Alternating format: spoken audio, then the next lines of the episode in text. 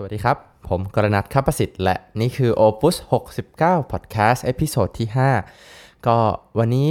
เป็นอีกหนึ่งคำถามที่เวลาเราไปสอนหรือว่าเราไปเจอเด็กๆในวง หรือว่าเราเองที่เวลาเราซ้อมเนี่ยเรามักจะถามกับตัวเองอยู่เสมอว่าเออจริง ๆ แล้วเนี่ยเราควรจะใช้ metronome ในการซ้อมดีไหม metronome ก็คือแบบเหมือนเป็นเครื่องเครื่องกำหนดจังหวะเนาะแบบเสียงติ๊กๆอะไรเงี้ยเรามักจะได้ยินแล้วก็ ถูกฝึกในการซ้อมกับมันมาตลอดตั้งแต่เด็กๆ ไม่ว่าจะเป็นในวงโยธวาทิต หรือว่ากับอาจารย์คนไหนก็ตาม ทีนี้เคยตั้งคำถามกับตัวเองไหมครับว่าจริง ๆ แล้วเนี่ยเราควรจะใช้ metronome ซ้อมดีไหม เพราะว่าสำหรับบางคนเนี่ยพอใช้ metronome ซ้อมปุ๊บเขาก็ทำให้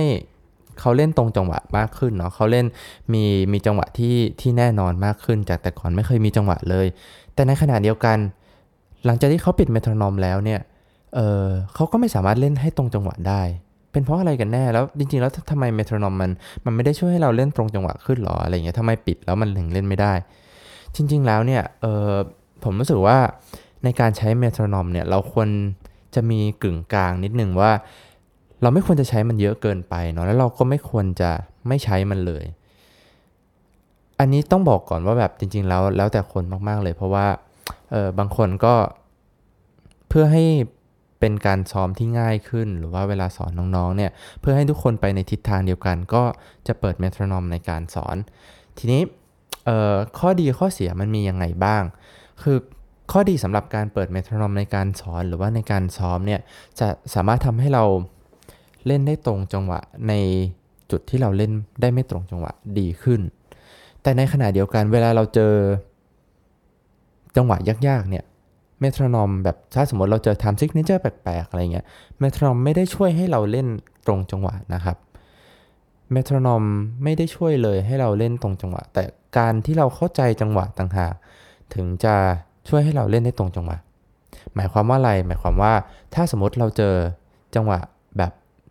12 8 หรือว่า 6 8 ที่คอมเพล็กซ์มาก ๆ อะไรเงี้ย การเปิดเมทรนอม ทำให้เรารู้ว่าจังหวะตกอยู่ตรงไหน แต่ไม่ได้ทำให้เราเข้าใจจังหวะนั้นๆ เพราะฉะนั้นเวลาเราซ้อมเนี่ย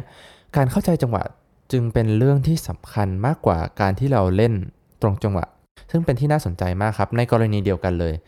ถ้าเราเล่นอยู่กับวงแล้วทุกคนเปิดเมทรนอม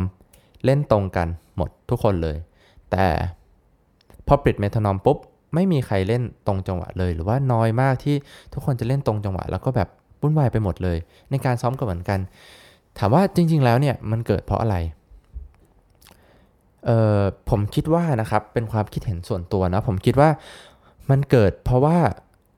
อาจจะเป็นเพราะหูเราไม่ฟังหรือเปล่า แบบพอเรามี metronome มากๆ เราชินกับการฟังเสียงที่มีจังหวะตายตัวอยู่ใน metronome มากๆ เรามีจังหวะตรงนั้นเป็นหลักมากๆ พอ เราเล่นเราก็จะฟังแค่จังหวะตรงนั้น เราไม่ได้ฟังสิ่งที่เราเล่น เราไม่ได้ฟัง beat ที่มันแบบมีเขาเรียกว่าอะไรนะมีมีจังหวะหนักของมันอยู่ในอยู่ในตัวเราเองโดยที่แบบไม่ได้พึ่ง metronome หรือว่าเราไม่ได้ฟังเพื่อนๆรอบข้างหรือเปล่าที่เราเล่นด้วยอะไรเงี้ยเราอาจจะเล่น 4 คนสมมติเล่น 4 คนเป็น quartet อะไรเงี้ยตรงกันตอนเปิด metronome แต่พอปิด metronome ปุ๊บมันก็ไม่ตรงเลย เป็นเพราะว่าเราไม่ได้ฟังเพื่อนข้างๆ หรือเปล่าว่าเขาเล่นอะไรในขณะที่เราเล่น แล้วเราไม่ได้มีจังหวะเดียวกันไปพร้อม ๆ กัน